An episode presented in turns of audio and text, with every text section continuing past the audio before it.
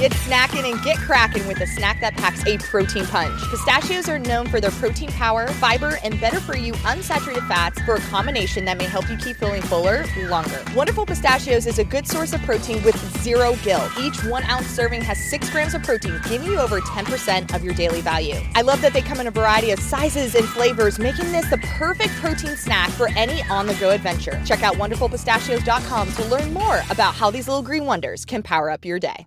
This episode is supported by FX's Clipped, the scandalous story of the 2014 Clippers owner's racist remarks captured on tape and heard around the world. The series charts the tape's impact on a dysfunctional basketball organization striving to win against their reputation as the most cursed team in the league. Starring Laurence Fishburne, Jacki Weaver, Cleopatra Coleman, and Ed O'Neill. FX's Clipped, streaming June 4th, only on Hulu. Welcome back to the FloTrack Podcast. I'm Kevin. He's Lincoln. That's right. He's Lincoln. Second episode in a row. Lincoln Shryock joins me. Good morning. How are you, sir? Uh, you know, doing pretty good. Um, I don't know who decided whenever it's you on the show, you always do the intro. But if it's me and Gordon, Ooh.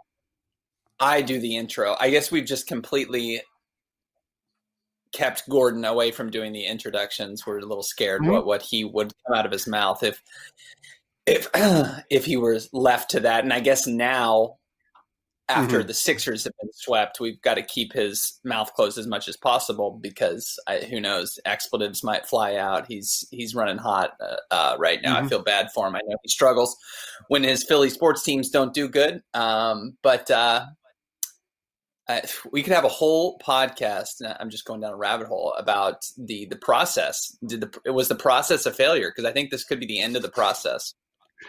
I like how they're just going to give up on it now because they got swept. Yeah. It didn't matter that their second best player was hurt. They're not going to let cooler heads Mhm. prevail and be like, you know what, this was a weird season. There was a Mhm. global pandemic. One of our best players got hurt. Let's just run it back next year. It's like, nope, got to get rid of all of it. Let's just scrap. Let's Yeah. build it back up. They sell hope there. That's what they do. They just sell Yeah. hope. And I think people, Philly sports fans, I'm not saying Gordon specifically. Oh, wait, maybe I am. Yes, I'm talking about Gordon specifically. They're I, a lot of times they're more interested in the trend. They're more interested in the transactions, in the moves, than the actual Yeah. team. If you told them they could go farther next year, but not make as many moves, I think they are really into the whole the whole free agency game and cap room and all that stuff. It's wild. Gets gets very excited about small free agent additions. It's uh it's counterintuitive, you would think. Um, but uh, I enjoy. I, I listen. I don't want to try to enjoy too much with for somebody who I consider my friend, but you know he's trolled us over our sports fandom before, and I'm not going to send him Yeah. text messages after his, his team gets swept. But uh, just because I think you know we're, we're familiar enough with each other, we know now that it's just Mhm. that the. Uh, here's the thing: last year was the ultimate. The the Kawhi bounce around game winner was the ultimate, Yeah. and we were in Iowa watching it, and we could hear Gordon's death screams all the way back in Texas. So it's never going to top that. Um, but, Yeah. But uh, yeah, I, I tend to get a certain kick out of just the the pain that is other people's sports fandoms because I, you know, as a Chicago fan, I've felt that pain many times over, and I'll feel it again. So Sure. all's well that Sure. uh, it's it's I guess all's fair in love and war. That doesn't really apply here, but kind of does. Yeah, yeah, yeah. I mean, I think people want to know why are we not going to hear Gordon on the pod this week, and you've just given a great explanation. We have no idea where he is.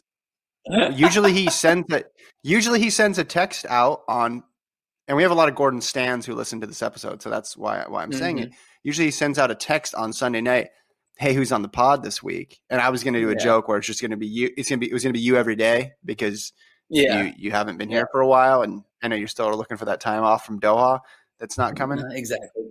Mm, Yeah, But but he never he never sent the text, and I thought, well, that's weird. Yeah. Why you actually sent the text Mm. before he did, and he didn't say anything. And then I realized, oh, he's probably wandering around downtown Austin and has been there for the last eight hours. So now I'm kind of worried. Yeah.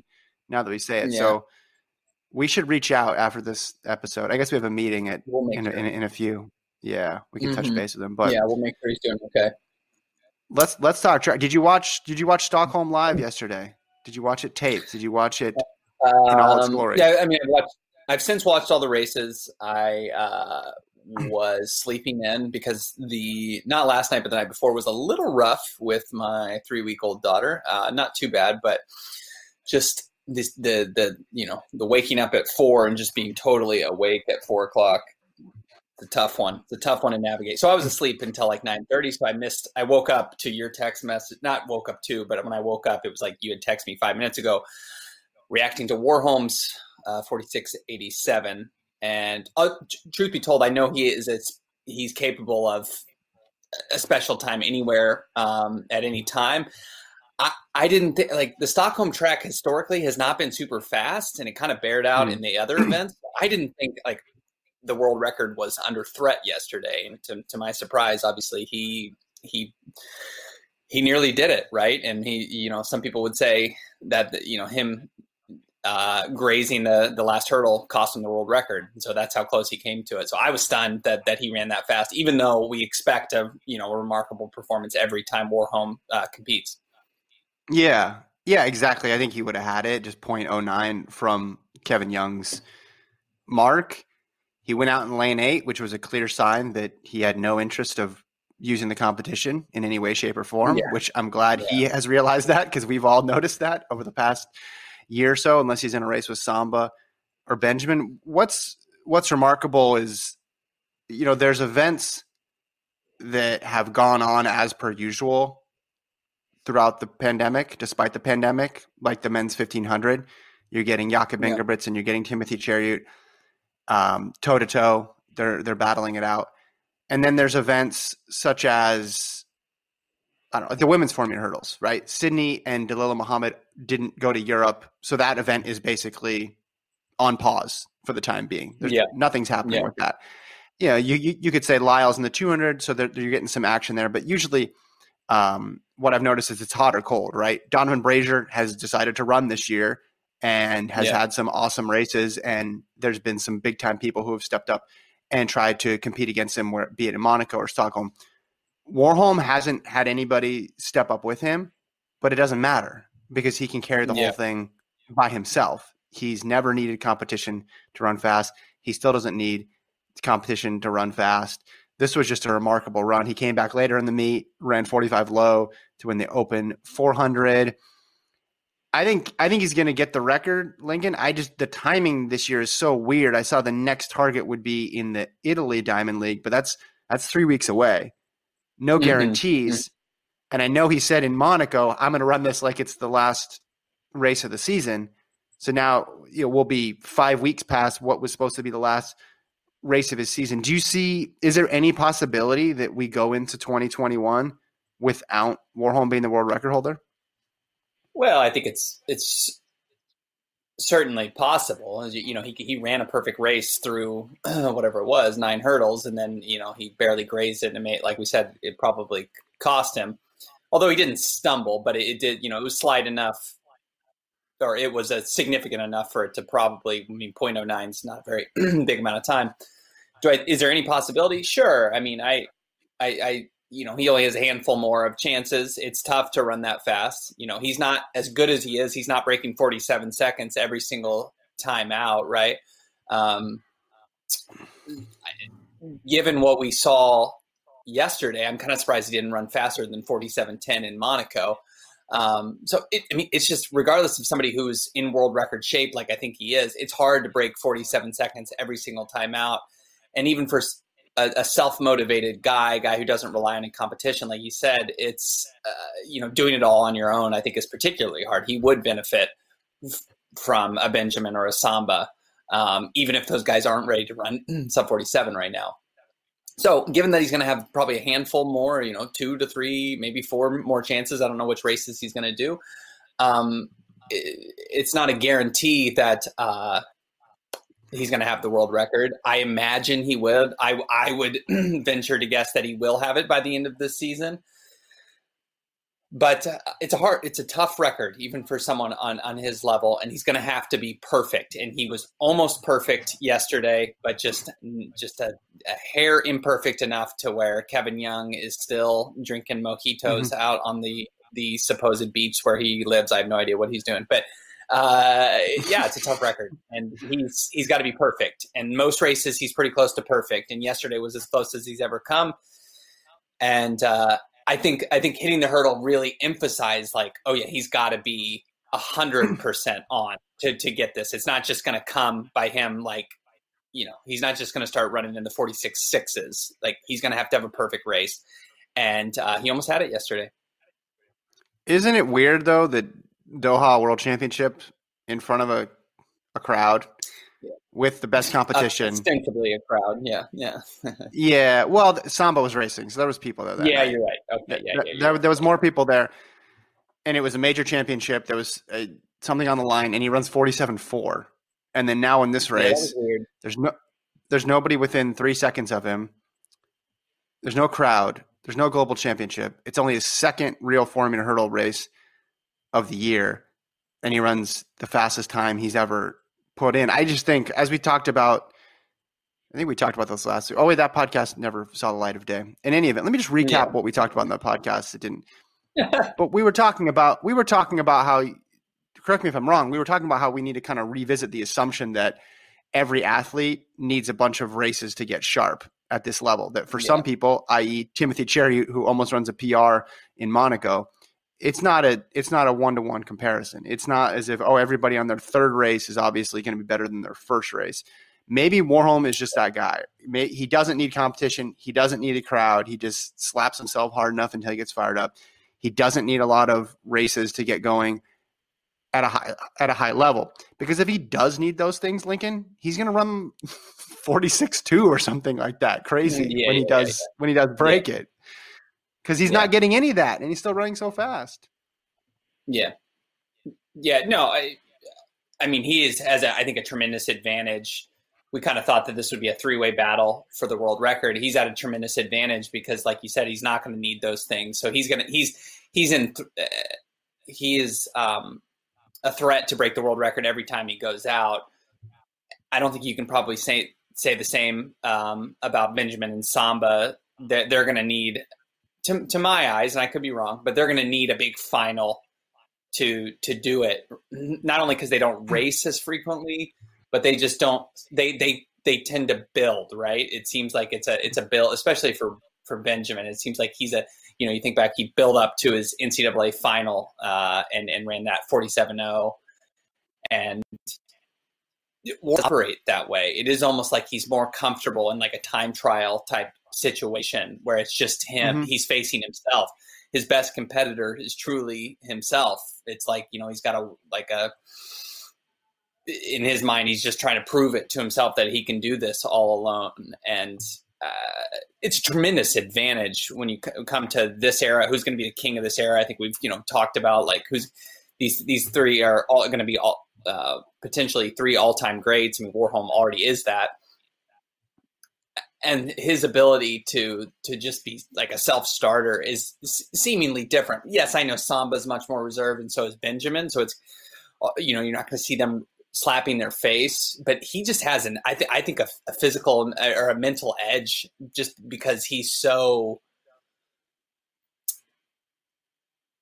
he just seems like he wants it more and that may not be the case but but he's just in a zone right now that nobody else is getting to and he just has this like psychological edge as far as um yeah this is huge for him going into next year right? It's, you're going to be talking about a guy who was trying to crack a world record every time out while benjamin wasn't even racing.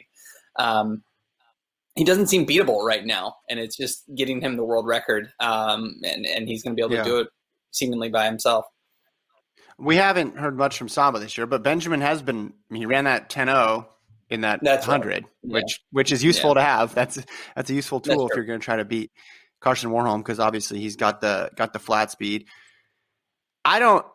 Yeah, I don't know if I don't, I don't know if he wants it more. I would say more. He's just his skill set is definitely more useful given the current predicament, and he's able to take mm-hmm. advantage mm-hmm. of it. Also, him being in Europe is a big help right Yeah. now. Yeah, yeah. If if this course. if this circuit was happening in the U.S., if the Diamond League had most of its meets in the U.S., maybe we would see Benjamin running. Um, I Don't you I'm not think- sure. I, I imagine Warholm would be here, right? If it was he, he likes to race, like so he he would Yeah. he would be racing. He'd, Um, he'd find his way. find a way. If it was on, the, you know, if it was anywhere, I think he's he's showing up to to do things. But obviously, being Norwegian and you know being in Stockholm and then going to Monaco, like it's it's it's easy for him. So he has a distinct advantage. Yeah, maybe it's not uh, just because of the fact that he's screaming at himself and whacking himself in the face. And and, and Well- the fact that he's doubling in a meet where he nearly broke the world record doesn't necessarily mean he wants it more. I guess that's that's uh, that's that doesn't bear out. But gosh, this guy's eager, right? He's I mean, like Well, who, yes, who else he- doubles? Who else doubles? It's not like Cheptegei was going to come back after the 5K and like, "Nah, let me hop in that 1500. I'm ready to go. Like, who else does that? Yeah. He he's trying to capture the moment and he's doing mm-hmm. what we were imploring other athletes to do earlier this year who had huge breakthroughs and huge PRs. I think Yeah. that is what is separating him a bit, not just in his own event group, but from other athletes in general. I think he and his coach appreciate the fact that there is nothing guaranteed. There's nothing that's saying next year he's going to be better than this year. There's nothing that says when he gets into a race with Samba and Benjamin that they're going to run that fast and he's going to necessarily be the one to get the world record. So he's going to take shots at it. He's Yeah. trained his life for this moment. Did it come in an awkward year when there's no fans in the stands and competition is lower? Yeah, it did. But I think they're also thinking this is a once in a lifetime opportunity. Let's go mm-hmm. now. Let's not wait. 2021 may not be as good to us as prior years. So let's Sure. do it. And I think that makes sense from a competitive standpoint. He is young, and you think that he's going to keep coming back and he's going to be able to do this for years and years. But there's no, there's no promise of that. There's no promise Mhm. of that. So we're just seeing Warholm just take big swing after big swing after big swing, and it's so far it's paying off, and he's almost getting the ultimate goal there, which would be Yeah. this world record. Mm-hmm. I, I- it's it's tough to even add anything else to it. Uh, He's he's remarkable, and uh, he is, you know, you talk about certain athletes saving a season, and it's a little. It Yeah. has a ten, its tendency to be a little. Uh, I don't know, disingenuous, but he's added along with Cheptegei. He, he's he's put a big charge into the season not being entirely lost, along with Mondo Duplantis and other and other athletes. Um, it's it's great, and I say this knowing that this comes off as an old man take, but it has been great for the sport for him to be doing what he's done so far this year, and it was, I mean, good on him for doubling. When, like I said, you don't ever see that. I mean, a world class athlete doubling in a in a nothing Yeah. meet. He wanted to come back. I mean, good for the entertainment value. Is is this is cool? This is I don't want to take this for granted because you know you have you Yeah. realize you don't see this very often where somebody's a threat to break the world record every single time out, and that's their expressed goal and you know it's not a well we'll see what's going to come. I have no idea what i'm going to run. It's no i'm trying to break the world record every single time i come out. Uh, that just doesn't that just doesn't happen very very often. And uh, it's it's it's it's more than we could have asked for in a in a lost season. It's pretty incredible. He's not overthinking it. is what you're saying basically. He's not overthinking it. He's saying, I'm going to enter my best event and I'm going to run it as fast as I can every single time. There will be no Yeah. games, there'll be no tricks. I might double, but I'm going to run my premier event first and then I'm going to Yeah. run a second event just to show you how good I am. But this is it. This is what I'm going to do. There's not going to be any any dodging my event. There's not going to be any gimmicks. I'm just going to go straight at it as hard as I can every Yeah. single time.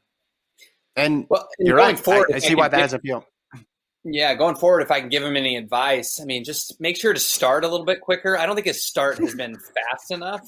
So. Uh, no, I, to, to answer your question a long-winded way, I, I think he has the world record. I by the end of this year, that's not an, a hard take, but but um, gosh, if he doesn't, it's just going to be like it's it's you feel you're going to feel bad for him just because he's come so close now and he's he's approaching the season with reckless abandon, so he deserves to have it. But uh, it's uh, some parts of me want him to do it, and then some parts of me wants him to do it in like the Tokyo final, where it's just going to Yeah, be a ridiculously fast race. Where you know they could, I, I, it won't, the record won't last until the Tokyo final next summer. But it, you know, I remember being in Doha, and and I, you, we were sitting next to each other, and I thought he broke the record because my brain went to forty six four as, as opposed to forty seven four, and so I don't know. You want there's some track and field itch to to want to see fast times all happen in, at the highest level and not at the you know the Stockholm Diamond League with no fans. Um, Yeah. But that I don't think it's going to last that long. Um, but Yeah, know, well, especially him, there's not especially him, right? If it lasts that long, it's not necessarily a bad thing. He's going to get it eventually. Yeah, yeah. Well, especially him. J- Jason and I were talking about this last night on another podcast I do, House of Run. I, and I'm with you. I want. I didn't want him to get it. I didn't want him to get it selfishly because I thought this guy deserves the crowd. This guy deserves Yeah, the stage. It shouldn't be done when he's in lane eight with nobody in the stands except cardboard cutouts Yeah. in a in in on a, on a Sunday morning. Uh, Yeah. well, U.S. time, I guess Sunday Sunday afternoon Stockholm time. That's just, it's not befitting who he Mhm. is as a racer, Yeah. and it's not befitting a major major world record. But Right. I don't think he cares about that. Clearly, he's No. wired differently. He's just going to go for it. Um, Yeah. Brazier, ten in a row in the 800. Who saw Yeah, this this coming? yeah. Just kidding. Uh, this one was bumpy. I felt like it was a kind of a like Monaco felt like a weird race, and then this one was even a little stranger. He never looked entirely comfortable. I think 200 meters to go, he was kind of boxed in. Uh, but then his last hundred, as usual, was just incredibly elite and blew everyone's doors off. Um, I know that it's been reported. I guess he's dealing with a little foot issue, which it's always interesting because with track athletes, typically if you know they're dealing with something, they're going to try to not race, and you would think, oh, it's an injury type thing in a in a lost year. You would think, oh, shut it down. So I, it's hard to know the severity of it. Obviously, he's still winning, but it is nice, you know, as he progresses as an athlete, to see him win, even when things aren't exactly you know going to plan. It seems like he's much, to, to my eye, he's much better suited, to, and everyone is to an eight man race in the in the 800 this this pacer thing on, on the, when people starting in the same lane i think is kind of tricky and you got marco arop in front of you you're trying to navigate that. It's- i think it's a little complicated for the 800 um, he's figuring out obviously how to do it. Uh, it doesn't seem like there's going to be an american record this season. I could end up eating my words but it, it's like I said, it's good for him to figure out different ways to win as opposed to just blowing everyone's doors off from 300, uh, 300 or 400.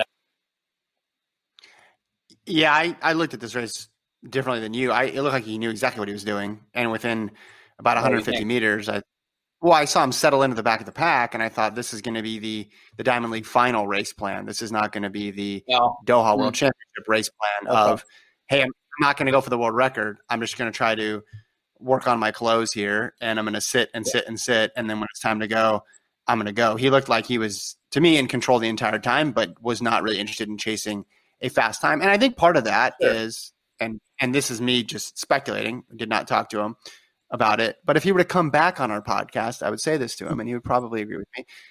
I think he already has the American record.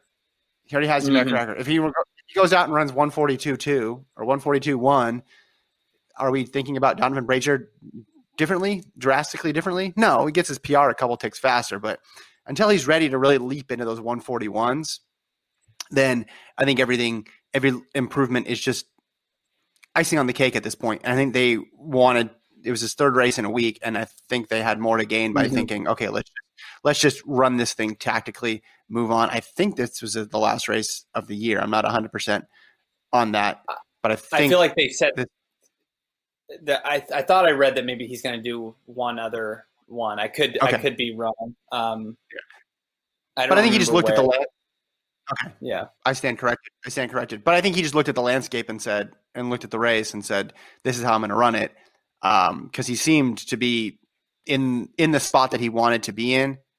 Look, Okay. if Donavan, here's here's my here's my prior. If Donavan Brazier is behind 200 meters into a race and an 800, it's because he wants to be behind. It's not because the pace is going too fast. So like, yeah, if he wants, if he wants to get behind the rabbit, he can. Nobody has the top end speed that Brazier does. If he had a foot problem Mm-hmm. or not, I don't doesn't matter. He's still just so much faster than everybody else top end in in, Mhm. in that race. I'm curious because I got a I, I over the weekend I uh, got a splinter in my foot, and so and it's been kind of tender. I'm like, is my foot more sore than Donavan Brazier's right now? Are we on the same level? I'm just trying to figure out because I don't think I'm at my peak right now. Like, I think I could still, if I needed to, uh, you know, run a race, like try to break six minutes on the mile or whatever. But like, if people ask me post race how has training been going, I'd be like, well, stepped on a splinter the other day. My foot's a little tender, so like. They'd be like, okay, Shryock, say- you're obviously not you're not ready to go for the world record right now, but you're you're still able to win the the local Taylor community uh, over thirty and over mile, and I'd be like, yeah, okay, I'm, I'm doing okay. So I think we're on the same. We're, on. I, I I feel his pain basically. Podcasters, they're just like us. Mhm. Yeah. That's my take. Um, yeah, I don't, I don't know. The, the one thing I, I think back to of our podcast is with him was, you know, talking about what does it take to get to that next level. And I know we were talking about Rudisha and kind of prodding him to talk about when are you going to run 140, Donavan? You know, the, the classic thing. Uh, you know, he spoke about, well, to get to that next level, you've got to, every race, Rudisha dominated every, every race. And, yeah, and and every uh, everyone knew he was going to do that every time out. And and um, maybe that's the same right now with Brazier. But the, ye- yesterday's performance was like, I don't know if Wesley Vasquez didn't like if blocked him a little bit better with 100 meters to go. I mean, Brazier was, would have had to go all the way around him. It seems like there were some tactical errors to my eye. We all know I'm an expert on t- uh, 800 meter tactics. Course, yeah. We teach a you would have class, uh, teach an online On course. Uh, the, the great courses with Lincoln Shryock. it, it just felt like uh, you know that if he's trying to be Rudisha like that one wasn't very Rudisha like. I like my Brit. No, you know, I, I like his. I like his off races to be in the low 143s. I don't want any of this. He's getting a little too close to 144 for my liking. I think that's the goal to get to the Rudisha level, but he can't yeah. just ma- he can't snap his fingers and get to that level now. I think that's No. a a a 2021 thing, and he's Mhm. he still dominated the race. I I think he still dominated the race. When, Mhm. when he's just looming there with 100 to go and he kicks past you, you know what it reminded me of later on when I saw that Sunset Tour race with Sinclair Johnson, and she was just chilling the, the entire time, and then she kicked the last hundred. You know that Mhm. the final margin's going to look the final margin's going to look close for both those athletes. Yeah. But th- that race and it was close with 100 meters to go, but Yeah, the race wasn't actually close. Brazier's Yeah, run no, was not actually. He was. I mean, he put good. what was what was the margin there? But at the at the, I think at it the was finish, almost a but- sec. I mean, to be honest, it was almost a second. I think like it it it, it ballooned. It Yes, ballooned it pretty was- high. yes. 0.89, 0.89 seconds to Marco Arop. I mean, Yeah. that's a lot in hundred. That's Mhm. a lot, right? Yeah. Anyway, uh, Yeah. other highlights: Laura Muir ran 357. Jemma Reekie ran 159. She beat Raven Rogers, who ran 201. But I still think that was probably Ra- Raven Rogers' best effort of the of the weird year here. Um, Yeah. And then uh, Cheruiyot v Cheruiyot. We got Cheruiyot v Ingebrigtsen in the 1500, which I'm sure you'd like to talk about.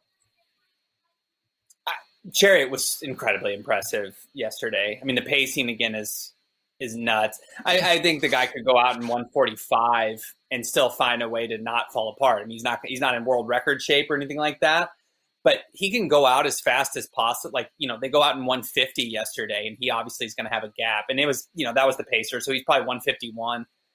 Um, and I think he called for or wanted a 149 opening. I mean, he just like he weathers going out hard so well, and it, it doesn't. He's no worse for the wear.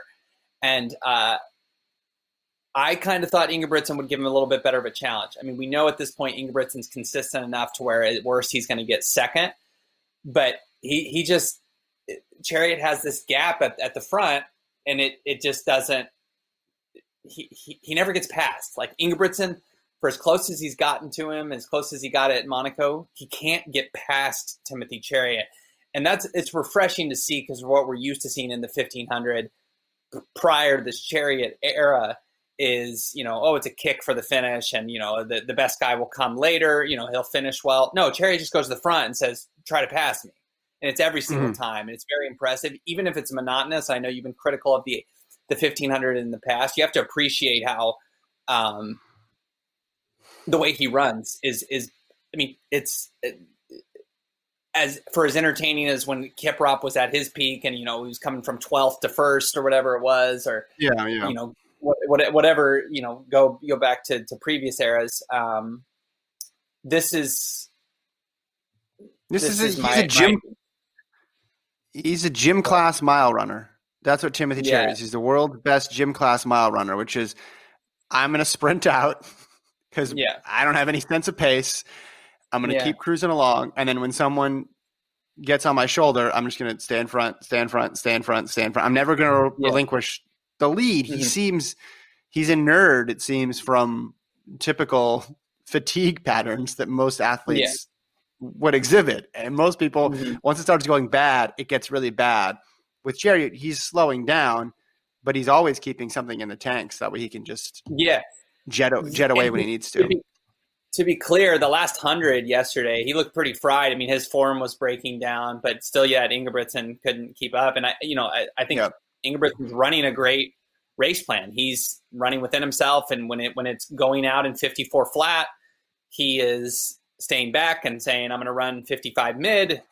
And yeah. it's I don't think he's being overly cautious. Um, it, eventually, at some point, I'm sure whether it'll be in, a, an Olympics or sometime, like you know, he'll he'll beat Cheruiyot. I don't think Cheruiyot at this point is unbeatable. Um, but Cheruiyot is certainly resilient. And even when you think he's oh he's starting to feel this, which you know you saw felt that in Monaco, and you know he a crack opened yesterday when they only ran I think 58 seconds for the third lap. Still yet, yeah. still yet he he's he's hanging on and and and and it's it's uh it's pretty impressive. Even when the time's like 3:30 and you're like this is another lame 3:30. Um, no, it's lame. He, he made it entertaining. I mean, the splits are not what you want, but when you win every time, yeah, whatever. Yeah, it, it worked. Yeah, no, he's. I mean, he's he's great, and I think, I think you and Gordon think he's going to lose earlier than I think he's going to lose. I I think mm-hmm. he is just he's running to the level of his competition right now, mm-hmm. and mm-hmm. I think in a full seat, I think he would be someone who would benefit from more of a lead up. I mean, we know what Lil Britson was doing earlier in the year because he was running road 5Ks and he was running really mm-hmm. fast. Mm-hmm. Uh, we didn't know much about what Cheruiyot was doing and how he was approaching the season, other than he was in the uh, world's most uh, unfortunate two, remote 2K of all time. Uh, yeah, with the with the altitude and the wind and the wet there in mm-hmm. in Kenya, competing against the um, Ingebrigtsens over in in Oslo. I yeah. think yes, he, he came out of the gate hard and uh, you know almost ran that almost ran a PR in in Monaco, but I I I think he can break the world record again. I I think that is definitely in play um, mm. next year. Interesting. Yeah, I think I think it's a matter of time. I think that one is. I mean, if you asked me at the beginning of the year which one's going to last longer, the 5K world record or the 1500 world record, I would have said 5K will last longer. So don't actually believe yeah. anything I'm saying with any sort of confidence. And then I'll say that mm-hmm. again about the, I'll say it again about the, the 5K. Sorry, I'll say it again about the 1500 versus the 800, which I don't think is an outlandish take. I think that it's going to last. The 800 is much more secure than the 1500. I think Cheruiyot is going to get it at some point, maybe Monaco next year. I, just not having seen him run three below 328. I don't. I mean, 326 flat is really fast. I mean, yeah, he he definitely goes out aggressively. He seems like he has the intent to break it every time. You know, let's just go out at 149, 150. But I hadn't even really thought about it too much. Um, but as consistent as he is, you, you you would think that that it could that I don't know it could happen anytime. You're right. The 5K does kind of change the the thinking of it because I, I thought of that not as an unbreakable record, but I didn't really. I mean, if if Cheptegei hadn't said I'm going for the world record, I would have thought, no, there's no one on, currently in the world that can run faster than 1237. Um, and so Jerry is clearly more, you know, 326 was within range for him, but um, it's he's 24. That's tough. Yeah, that's tough. That's that's that's yeah. You would think he's going to be able to figure that out at some point, but but 326 flat is is is very difficult. I think he's satisfied though, whipping uh, Ingebrigtsen's butt every single time. Every single time out, though, uh, you know everyone likes to you know, oh, Jakob Ingebrigtsen, so good for 19. And then Cheruiyot's like, yeah, you know, I beat him every single time. I'm only four years older, too. Um, yeah, yeah, so yeah. let's, not, let's not underappreciate how good he is. Uh, there's a lot of good athletes right now, but uh, uh, like, like I said, the impressive, it's very impressive to see somebody who is able to just go out way too hard. Like you said, he's the gym class guy. He's like the guy in, in you know, watch Jimmy from J- from the JV team. He's gonna run. He's gonna run a mile. He's gonna go out in two oh two and end up running four forty five. Like that's what he does. Yeah, yeah, yeah, he doesn't die. Like he doesn't. He can go out in one one forty nine and be fine. Like he's not gonna. Uh, he's not just gonna completely fall apart. It's very impressive. Most people don't do that, and that is why he's continuing to beat Ingebrigtsen because Ingebrigtsen can't go out that hard without risking his entire race and I, that's a distinct advantage that Cheruiyot has right now. Well, credit to him. I think we underrate Ingebrigtsen's tactics too for being that mm-hmm. poised. Mm-hmm. In the Monaco race, he didn't get a rabbit. He was the rabbit for that second group, and he still mm-hmm. ran ran three twenty eight. So I'm both both of them. I think can up their up their game. Right. I I think there's room for yeah. improvement on, on I don't both know. I don't sides. think a 19 year old can get better at this point. I think this is it. Right. well, I like how you said the 326 Guerrouj's record is a, is a tough ask, you know, as if those other easy world records that are lingering out there. Which ones are easy, Lincoln? Which ones are the easy world records? That's good. Yeah, there's a couple race walk ones that I've men's, men's 10k. Uh, no, there's no easy world record. Yeah, yeah. No, there's no. It's there's there's no there's no real easy ones. You're right. Yeah. Well, I I think he'll be able to have that drop though. I think it'll be a situation where he'll PR by mm-hmm. a second and a half. He'll get that perfect day in in Monaco or somewhere else. And you got to run 325 to, though. Let's remember, you got to run 325 to get a world record. That's uh, that's pretty yeah. tough. No, it is fast. It is extremely fast. Um, I wonder if he'll go out. Well, the mile in the the mile and the 15 are pretty well aligned with 343 and 326. I was For wondering if one was. Going, maybe because miles are so infrequently run relative to 1500, 343 seems harder. They're probably, like you said, right around the same thing. Yeah. The, the idea of running a 343 mile or 342 mile, whatever it would take, is is is harder to get, wrap my mind around. Well, because you have the American centric viewpoint about the sub 4 mm-hmm. and someone mm-hmm. could run, someone could break four and be 100 meters behind, more than 100 meters. like Timothy Cherry or Hicham El Guerrouj would could cross the finish line, and then someone who could run 359 would be all about to enter the home stretch. They would yeah. get the sympathy clap, essentially. That's how fast yeah. it is. I'm with you. Yeah. It does sound faster. It's crazy. Yeah. Before we go, uh, Sunset mm-hmm. Tour, uh, you stayed up to watch it. I know you did. I think we all did. Absorb. Yeah, I did too. I did too. Uh, what'd you think? I thought Cory McGee was the story of the, the meet. What about you? Yeah, yeah, for sure. I mean, that was a. Cory McGee ran two flat. That race didn't have a pacer. I mean, Brenda Martinez went out and took the pace, and it was fast opening lap. I think they were like 58. So it was mm-hmm. aggressive. Mm-hmm. Cory McGee is someone who is on the fringes of. You don't really think of her as a legitimate contender to make a team. I know she made a team. I think come like way back in the day. I think 2000 uh, 2013. That, that was obviously before the Shelby Houlihan era. Um, you don't think of her as someone who's a major player, but she's had a really strong last two years. And I think last year at USA, she got like DQ'd or something. So who knows before the final? So who knows what she would have done in the final? Um, but running two flat and then, you know, running, I think, a 403 PB, you, you got to really seriously con- consider her as, a, as an Olympic team contender. Um, you, it's hard because you you look at Shelby Houlihan and then you look at uh, Jenny Simpson. They're locked in, and then you know there's one spot between anybody between Kate Grace, Nikki Hiltz, uh, Sinclair Johnson, uh, maybe a couple others. But who of those vying for that third spot next year? Who's had the best season? It's certainly been Cory McGee. Uh, and two flat is a mighty impressive time. And so was it for, you know, Emma Coburn to run 201 and, you know, I think Rebecca Mehra ran faster and ran 201 as well. I mean, it was a very impressive 800 for no no pacers, and you know we got excited when Shelby last summer ran 159, and here's another competitor running running two flat, and maybe would have been faster if, if, if having the pacer. Yeah, it's been a quietly very strong season for for Cory McGee, and uh, is showing herself, like I said, to be a a strong contender for one of the hardest teams to make in the U.S. Do you think she has a better chance in the 800? Mm, I didn't even think about that. Um, no, because you're going to have to run one. If everyone's firing on all cylinders, you're going to have to run 158, 157. I mean, no, she's not going to do that anytime soon. 157?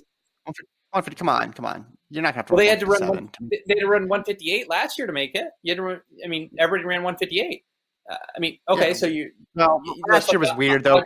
People didn't even have the standards last year. That was weird. Okay, but I mean, Ajee. Uh, so I mean, Ajee's capable of running 157 any given timeout. Raven Rogers beat her mm-hmm. last year, and then uh, my my mind's slipping on the the the OTC Hannah elite woman who got yeah Hanna Green.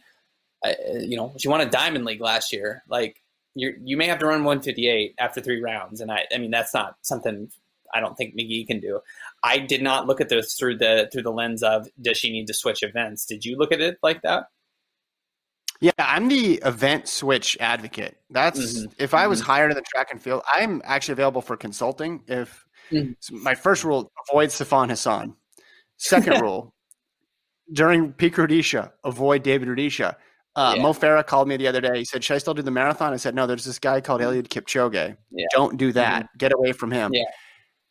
Well, in both events, you have two people that you really feel strongly about making the team. You feel strongly about Houlihan and Simpson making the 1500, and you feel strongly about Wilson and Rogers making the 800.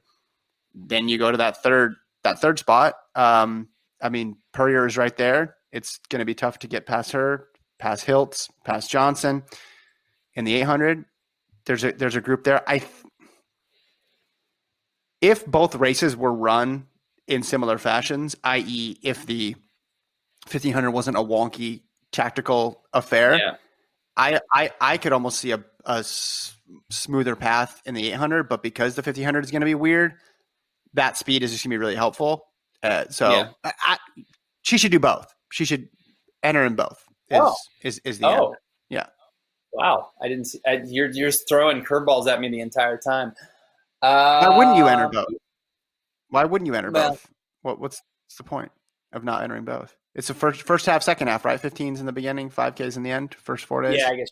Or sorry, yeah. 15 and eight. Sorry. Yeah, yeah, yeah. You do. You definitely would enter both. I guess that's a that's a good point. Okay, yeah. I mean, you you wrote the headline. You wrote the headline on the site. She runs the fastest oh. 800 by an American this year. I mean, you had to have been yeah out. So yes, yeah.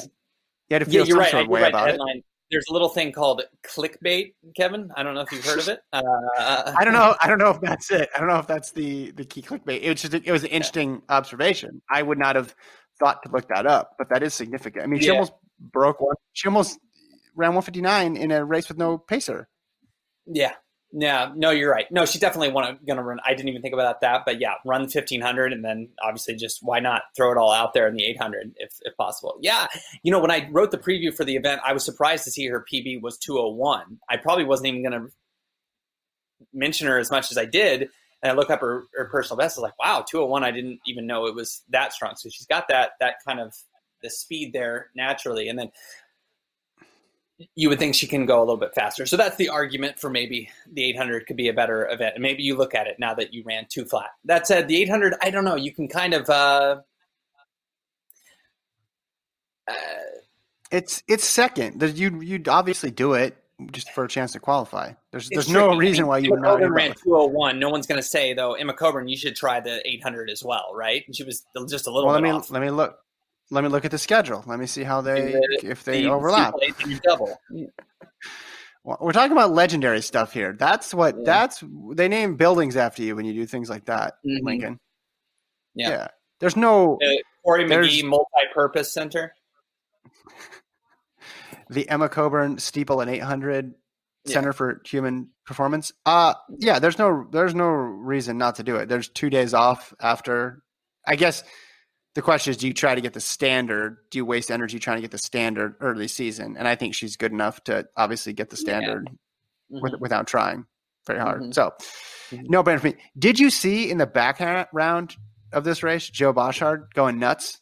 It was it was a great great clip. Yeah, he I- uh, he's like looking. He's like looking for the sub two, looking for the sub two, Yeah. and then he sees that she just missed it. And he's like, ah, when he's trying like to scream as a coach would, but he's like trying to like pulling his mask ahead of, without pulling his mask off his face. He's like pulling it yeah, yeah. in front of his. Uh, you know, everyone's. It feels like I'd be interested to see everyone's evolution with masks. Like you know, I started with like a very surgical, like medical Mhm. mask, and then I've gone a little bit more towards like functionality, given how how much I have to wear a mask when I go out. Um, be curious to see everyone's mask situation. Like, is that the mask he started out with? Did he just wear it th- before the race, and then he realized, "Oh, I'm not going to be able to do my coaching duties because his mask is a little tight." I mean, my Yeah. son is kick, kicking my butt right now. He's got a Spider-Man mask. Like, is like, are you are you you are, do you rock a, a cloth mask or a or like a surgical type mask? Uh, cloth one. The cloth Yeah, one. yeah. It's double, double, double layered, very smooth. Mine has a Good for you. megaphone out of it though, so I'll sell them to any coaches. It just I can Yeah. yell splits very effectively. Mhm. Uh, before we go, so Carlos Villarreal uh, won the men's mile. Sinclair Mm-hmm. Johnson, as we mentioned, won the women's uh, 1500. Lauren Paquette and Kellyn Taylor went one, two in the women's 5000. Then Cheserek, Yeah. to no one's surprise, won a tactical men's 5000. You're, why are you laughing? Oh, just uh, yeah, it's it's uh, you would have liked someone else of his ability, obviously, in that race to make it a little quicker. I think the conditions were supposedly a little tough, but I was a little disappointed with the times in both five thousands. Um, I mean, the women's fifteen ten is a good mark, and I know there's a number of PBs, but come on, Ches, we can't roll a little bit faster than thirteen twenty one. I mean, I I, Doesn't I would have liked to see. Doesn't every Cheserek race feel like like the Pac-10 championships, Pac-12 Mhm. championships? Like every, It's just yeah. I think he gets in that. Well, he's racing some guys that were you know past college stars in the NCAA. Maybe he's just like, well, I know how to beat these guys. We just go slow and then I'll wind it up, right? And uh, Yeah. you're just kind of like, all right, Ches, let's let's we're we're not at Oregon anymore. Uh, let's. Uh, I mean, it's not his fault, right? I mean, there was that he didn't. It's he's just trying to win, but I don't know. I just wanted I wanted more out of that race. Yeah, Klecker and Hoare both broke 1330. I think I know you thought Klecker would have a bigger. I think he was Bigger I, He PR. PR, but I think he was having a pretty off race. It seemed like to. I, I think he's significantly better than Ollie Hoare in the five thousand on on a typical day, and he got beat by him, and it was a good race for Hoare. But yeah, I thought Klecker maybe would be a little bit more competitive, and I thought he'd run in the thirteen teens. It wasn't meant to be though. They just were too. It there's way too many like 66, 67 laps in there, and it just wasn't Yeah. Consistent. And it could have been owed to the conditions. So, so maybe next Yeah. sunset tour. It's another tough one with no. It's tough with no with no pay, pacer and no. Well, wait, they had Kieran, Kieran Leonard was there for a little bit, right? Just but not few- not long laps. enough for it to be a significant. I mean, you got to go through 3K obviously to make it. I feel like you know a chance to run a fast time, and it just he wasn't in there for that long. Yeah. Um, good point. Good point. All right. We'll leave it there. Flotrackpodcast at gmail.com. Lincoln will be back by himself tomorrow to do the full hour. He's taking your calls. 1 800 call link. No. Yeah. Call link. Maybe we'll read some emails tomorrow. Maybe we'll read some emails. There you go. By we, I mean whoever is on the show tomorrow. Anyway, Mhm. thanks, Alon, for producing. Thanks to you, Lincoln. And we'll talk to you guys tomorrow.